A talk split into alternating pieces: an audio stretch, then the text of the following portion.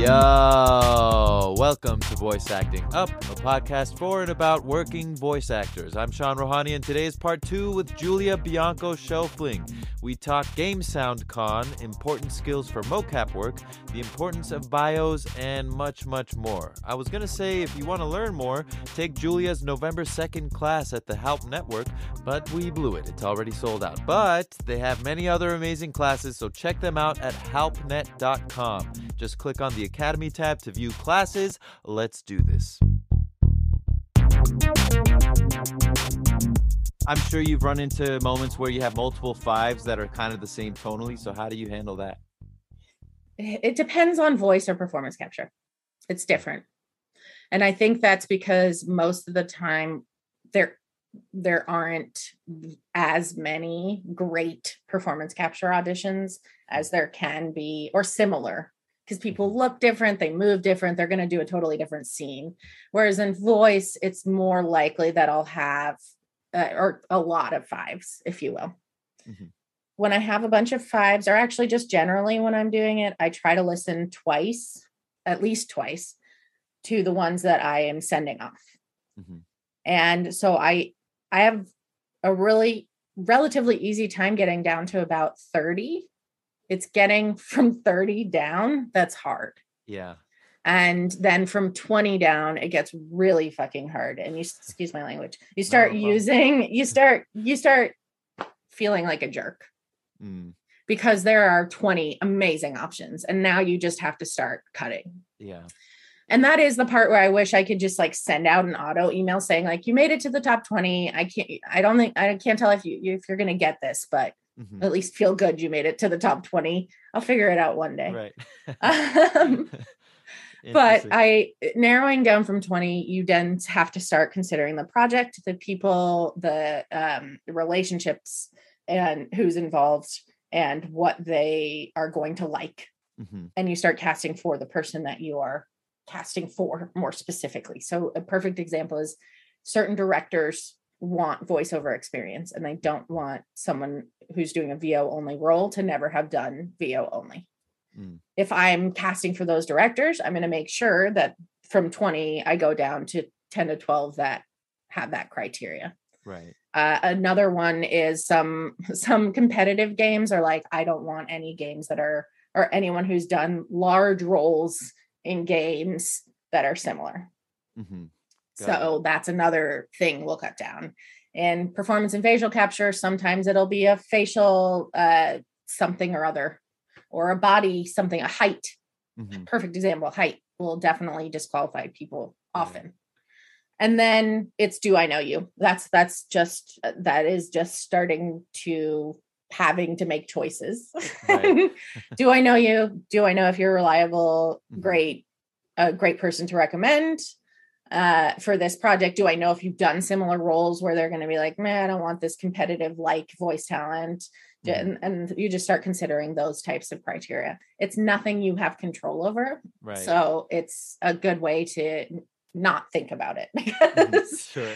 because it's really it's arbitrary half the time. Yeah. Yeah. I, you know, and you've you've had so many different criteria for casting. So eh, please let me know if at some point in the future you end up having a director that's like, you know what, send me all your assholes. Go to your asshole folder. I want to work with the the rebels, the maniacs. I want chaos. But um, so speaking of like performance capture, obviously there are some things physically that can take you out of it. But uh, you mentioned earlier, like you know for a cis white male you might get 300 amazing auditions but uh, if there's like a specific they need to you know spin plates on their heads or whatever um, then it can narrow down. So just uh, out of curiosity what are some of the super specific kind of performance capture or even just vo um, auditions that you've had to figure out how to cast?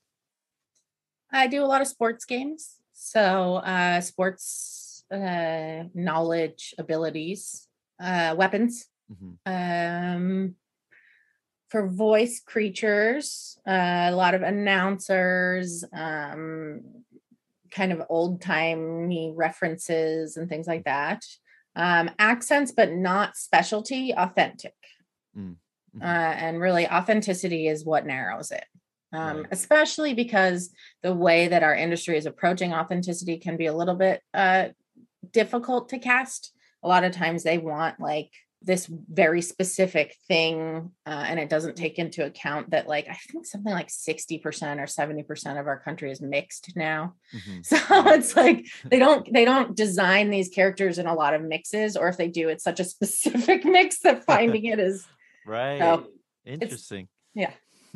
yeah, it's uh, it's because I think you know, like you said, the most important thing is authenticity, but sometimes it's not as black and white. You know, no pun intended, but uh, to be authentic, and it's not always diversity and authenticity aren't always you know following the same exact graph you know on the chart, but that's tricky man that's uh hats off to you that's that's got to be a challenge but some of the things that you mentioned like sports knowledge or old timey kind of uh dialogue like there i'm sure there are plenty of actors that can do a lot of that stuff but it wouldn't necessarily be in their demo so like how do you find out whether an actor can do stuff like that and what can they do to be on your radar when you're casting things like that Um, so one of the things I preach about all the time is having like a really comprehensive bio. Um, I I I believe that every actor should have a website, but if it's not on your website, on your profiles, on your Instagram, on your um, IMDb, and it should say who, you are and where you came from, uh, where you were raised, what your background and cultural affiliations are, and if you have any proficiency in some kind of whether it's sports, horses, weapons, anything like that. If it falls into that category and it would be fit into your bio, great. But if it's not something like that, if it's like soccer and you played soccer casually, but you could definitely kick a ball around, I would put it in your actors access uh, profile and make sure that you have uh, that filled out. And while we don't do a ton of voice casting on Actors Access and and um, breakdown services, we do a lot of performance capture casting on there. Got it. So if I have three thousand that come in, I can narrow by typing in football Mhm. or soccer or whatever, and at least it will narrow it a little Sure. bit down to the people who cared to list it. I don't mean that you should have like everything on there Right. because there are a lot of actors that will do that as well. Mhm. But um, try to represent your authenticity um, on your multiple places on the interwebs. Mhm. Okay. And is there one, uh, you mentioned websites, IMDb, like, is there one go to that you tend to to go the most, or do you always check all of them? I think um, IMDb is is the industry's kind of natural default, and I I think it's a necessary evil because it doesn't list games most of the time. It, it Right. you have to be like really proactive about putting your credits on there. Mhm. Um, that said, it's just globally recognized as a place where you can find people's credits. So even if you're a, a voice actor, like I suggest everybody have a picture on there. I know you have to pay for it, but it's like if especially if you're doing performance capture, I want to make sure your IMDb has a picture just because when I'm referring it out, they're gonna want to see it has a picture Mhm. or else they're going to think you're a voice only person, which is fine, but you don't want them to think that if you're going for a performance capture. role. Right. Okay. So, yeah, I think having those, and I do tend to lean on breakdown services and actors access. That's just kind of uh, been the easiest thing for me. Mhm. So that's what I'm using right now. I can't say that I won't. I definitely have used and used breakdown, I mean, backstage and casting networks, but primary is is breakdown. Right. Okay. Well, that's actually, I'm sure I sprinkled some in, but I ask listeners like if they have any questions that they'd like to ask the the PCAP, MoCap, casting world, even though obviously you've cast a million different types of things. So, uh, uh, well, let me just uh, ask you a couple of them because they asked some great questions. So, one, we mentioned like combat training. One listener asked, what combat training should be most prioritized for MoCap? Is there like one that you tend to run into the most? Um, I think depending on who you are and the types of roles you're going for, I would say martial arts and then weapons like guns and hunt and understanding how to hold guns and weapons, uh, mostly guns, uh, properly because there's a, there's an overwhelming amount of guns in games. and so if you have the ability to hold one confidently, uh, it will definitely help on that side of things. Mhm. Well, uh, that kind of reminds me because I've heard of stories where people will will l- look at or listen to actor auditions and think they're amazing, and then like there's the the efforts portion, and then it's like, oh, oh, okay, okay, we can't do that. So, uh, have you noticed the same kind of thing when it comes to martial arts or weapons training, where like an audition's amazing, and then like they're supposed to hold a gun, and it's like that's not that's not you know uh, believable. Is that common? I you would be surprised how many people do not hold a gun properly. It, Huh. I think that's more common than uncommon. Wow. It's just, uh, so military experience is like definitely should be in bios. It's definitely um, you know, a, a check mark. Mhm. So Got it. Okay. I got another question from somebody who I'm sure is in it because it's a it's a very informed question. But um, they ask for auditions, how is it best to record both three quarter to capture the expressions and emotions of an actor, but also wide to cover the range of movement? Do you like those like two different angles for each audition? So my my first answer to this will be whatever the casting director says because they should tell you. And most of them do. And if they don't, maybe even ask because maybe they forgot. Um that said, I will either ask for it completely depends on what it's for. I love seeing a full shot because we want to see your legs moving, but if it's a dramatic scene, then I may need to see a little bit more of your facial movement. Um, having both options is great, but watching two auditions isn't necessary or always going to happen. Mhm. Um, so you just need to make sure whatever the one is first is the primary. Um, I've started asking for in in more dramatic scenes. I've started asking for like do the dramatic scene a little closer up, and then give me some sample walks and gun, you know, and military crawls and stuff like that at the end. Mhm. But if it's a sports game and it's mocap only, I might not even need to hear your voice. So I'm just going to want full shot and you can do it outside for all I care. Um, I know there's um there are actors who are starting to perfect these setups, but I don't we're in in tech world, right? So whereas I'm sure it would be a faux pas in a self-tape for a TV audition to have earbuds in, Mhm. I think it would be perfectly acceptable to have earbuds in for an audition for me if it means I get better sound but can see you further away. Mhm. Um, so I definitely think that we're a little bit more flexible on that stuff because of our you're gonna have a helmet on your head in Right. a lycra jumpsuit. So that is an excellent point. Um, are, are there things that, like, if you have auditions that you think are great and then some make it to the callback stage, like, are there sort of common things that you notice that that might lose somebody in the callback stage, or you know, end up convincing you to book them? Bad sound in callbacks because we're doing them on Zoom now.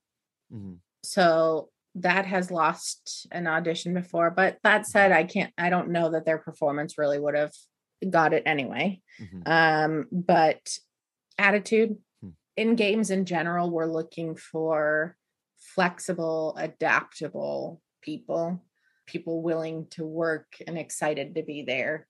And it doesn't mean that we don't all have bad days, Mhm. but there is definitely an attitude uh, factor there Mhm. uh Right. and and some there are some actors that just shine no matter what if what zoom call it is like the moment they come on they're just you can feel them across the screen Mhm. um and obviously you know just trying to be an engaged and excited individual is is what gets you in and Mhm. if not for that job it's it's your acting performance at the end of the day. But if not for that job like i have seen so many people get like even just day player one or two jobs on a mocap stage because they were just a pleasure to work with in their audition and that someone just edged them out. But we've got you on the list for this or we're going to bring you in for that just because they loved you. Hmm That's good to know. Um, and I know we talked about obviously different types of auditions, and it varies, but mainly we've talked about performance capture, mocap, and and just VO. But there are others that I'm even trying to familiarize myself with. So can you explain some of the other ones that that I found you talking about? Like uh, there's likeness, there's face over. scanning models for facial capture like what's the what are some of those and what is the casting process like for those sure um so many people make a character for a game. Um likeness is when they are asking an actor whether or not you're going to be any other part of it is they're going to scan your face and make the character look like you. Mm-hmm. so sometimes that's done just as its own thing and so that is a face scan or scanning models. Body scan wardrobe scan also things wow interesting uh because they scan those things and they turn it into a digital model and then they can alter it from there and it saves mm-hmm. lots of time and it makes them photorealistic and things like yeah. that. Sometimes they want a performance capture actor to be the face and sometimes they don't. Hmm. So we will cast for performance capture with likeness and we will cast for performance capture without likeness. Mm-hmm. Okay. And does that like just depend on the client? Like, uh, do you tend to find that one route is more common than the other? Nope, depends completely on the client. Um, if you look at like um, when you see like Nolan look like Nolan mm-hmm. on the screen, um, or Troy look like Troy, or Laura look like Laura, those are all face scans. Sure. Um, but there are a lot of games where they don't do uh, scans, or they scan very early in the process and they scan models and go with those faces. And then mm-hmm. they're just looking for someone whose facial structure won't oppose that kind of geometry, if you will. Right. so they don't necessarily need someone to look like the model, but they just want to make sure that the eyes aren't way further apart or mm-hmm. the mouth doesn't turn a separate way or something right. like that. Right. Does this like figuring out how to cast all these different things and just being involved in a world where something that you just said, like we don't want to make sure the eyes fall to the side, is like a normal part of the job.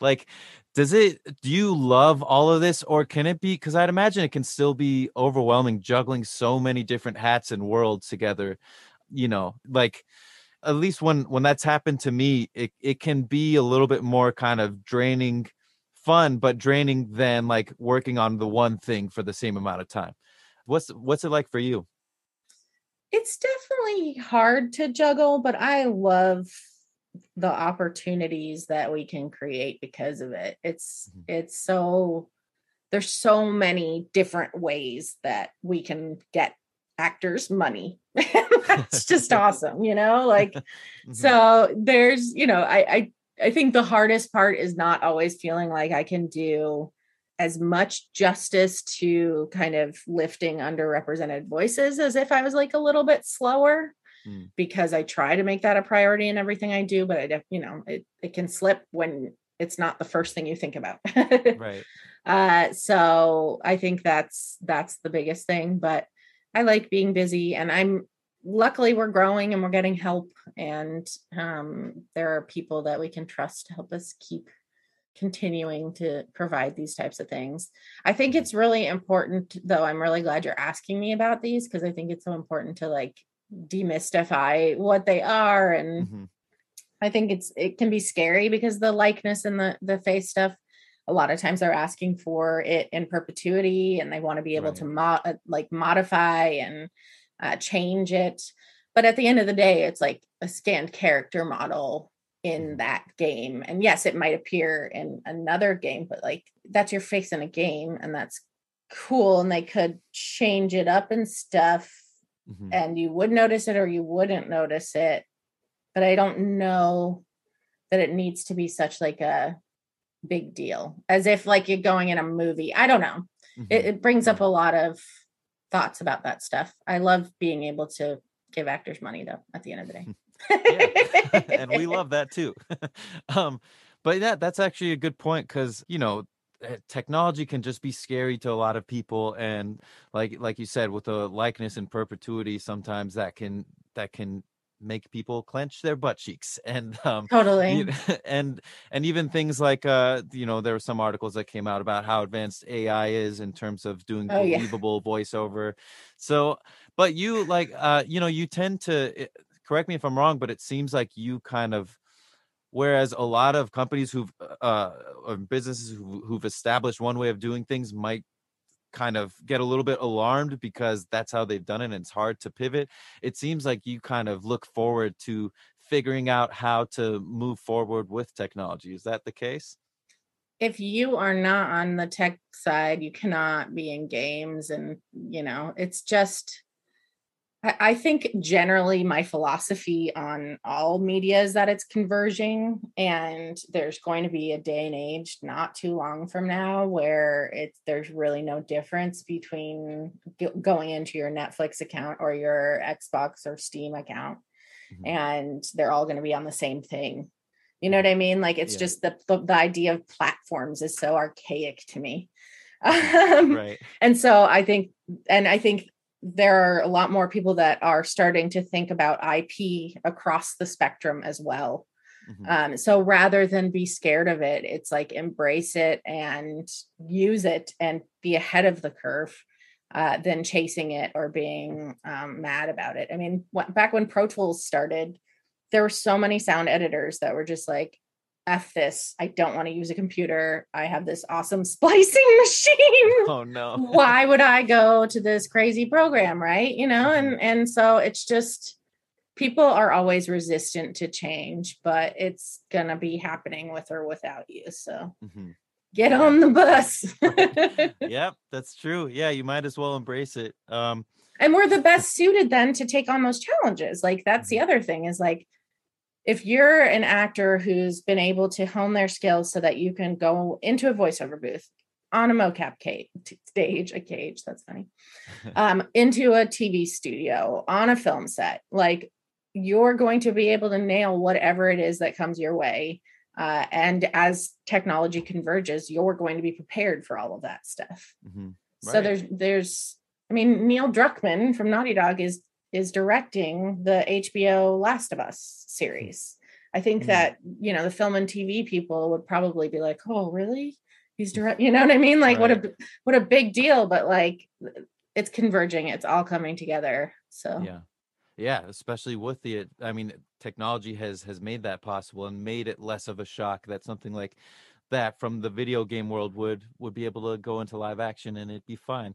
Right. It's it's funny that I don't think I've heard the word splicing since film school when I had to splice film footage together. Um, yeah. The cool thing about that was it was a uh, it was on a um an editing bed that had a sign that said uh, Jim Morrison used this bed because he went there, which is pretty awesome. But um, so I, am gonna switch it up a little bit, uh, although it's still kind of related. But um, I was wondering if you could talk about uh, Game Sound Con. Um, I'm curious to know what exactly that is for listeners who don't know, and what was your involvement with them? Yeah, so I'm uh, the chair of the dialogue and performance track uh, along with Chip Beaman, um, and we actually started the track. Uh, we have been going to Game Sound Con, which is basically a audio people for games conference Mm-hmm. And uh, we had been going for a couple of years prior to them having a dialogue track and mm-hmm. attending dialogue uh, talks and whatnot prior. And when we became free, if you will, like doing our own thing, we one of the first things we did was approach the founder, Brian Schmidt, and say, Are you interested in doing this? If you are, we would be happy to put together all the speakers. Um, we think it's time that there is more discussion on sharing uh, and demystifying best practices for game dialog mm-hmm. And he said, I've been thinking about it this whole time, and I'm so glad you guys approached me with it. And yes, mm-hmm. so this is the third year of the dialogue and performance track. Uh, the, it's two days, and we have speakers from um, Supergiant Games. We have um, Michael Csurics from uh, who did Bug, snacks? and mm-hmm. he's from Brightskull. We have a, a, bunch of other talks and things like that. Um, it is definitely developer focused and right. kind of audio focused. There are some actors that do speak uh, as well as attend. Mm-hmm. Um, I think it's something that if you are a especially because of the price point now because it's virtual if you are interested in game vo it does not hurt to be there Mm-hmm. Uh, but the target audience is definitely the developer side. So I believe that's that's the rundown on Game Sound Con. Okay, cool. So, uh, you know, you mentioned that Game Sound Con is more developer focused, but that some actors attend and and uh, it seems like there's still things to learn. Like would you encourage actors, would you think it would be helpful for them to to attend and and see sort of the the dev side of things and learn everything they can? Yeah, I think it depends on your commitment to game game acting um if it's something that you are like i must be in games yes if it's something like i know that that's a thing and i want to make sure that's part of my tool belt it's not something you have to dive into mm-hmm. uh, but it is if if you're someone who wants to be in the heart of game performance and game acting absolutely because there's people that will be speaking there that you won't ever get a chance to hear talk mm-hmm.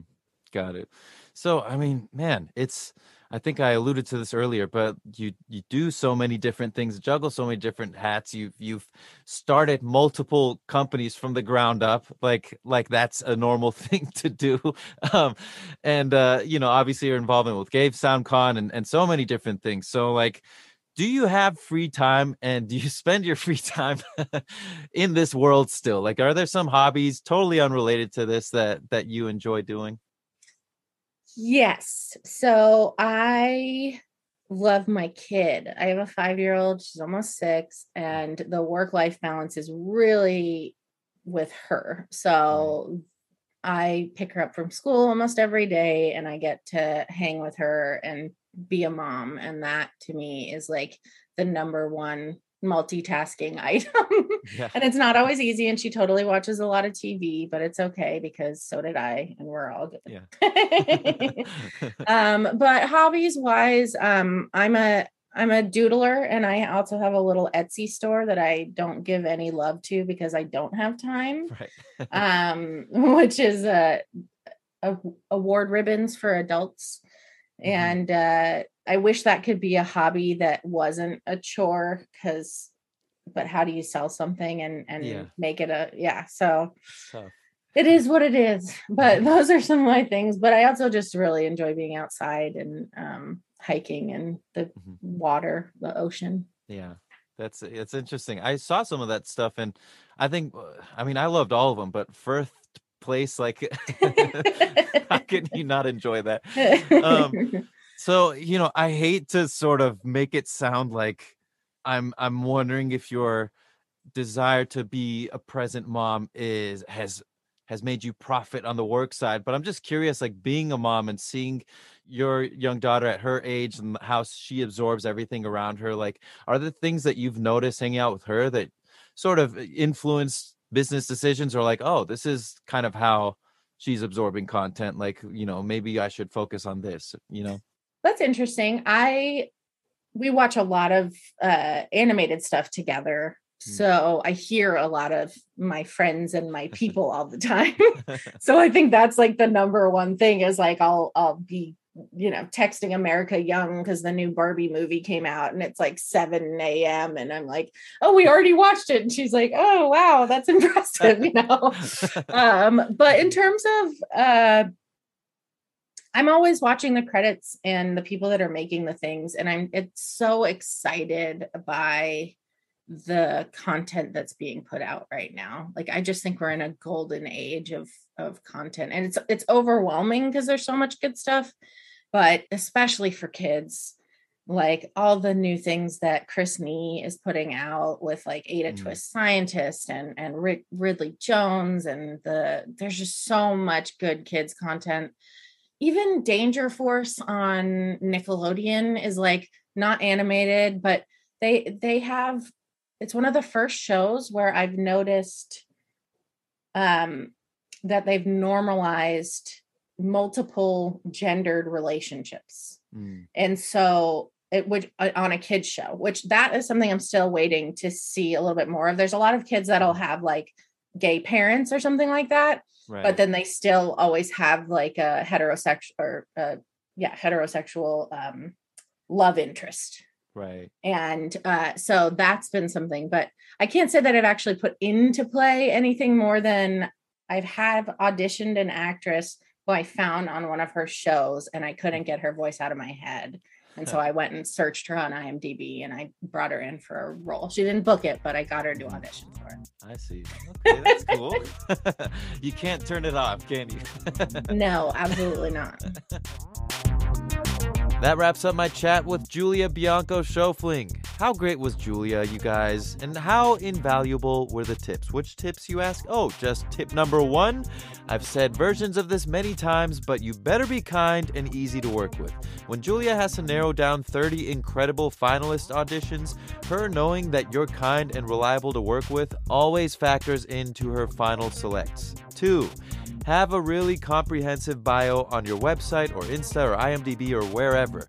If you're of a specific ethnic background, grew up in a specific city or country, or have special skills and knowledge like sports or weapons and creature voices, including this info in your bio really helps casting directors like Julia authentically cast sport games, war games, and the many other projects that require specific skills. And three, diversify your skill set and embrace technological changes. Like Julia says, as technology advances, there will likely be a time when multiple platforms no longer exist and games, shows, movies, virtual reality will be accessible from a single source.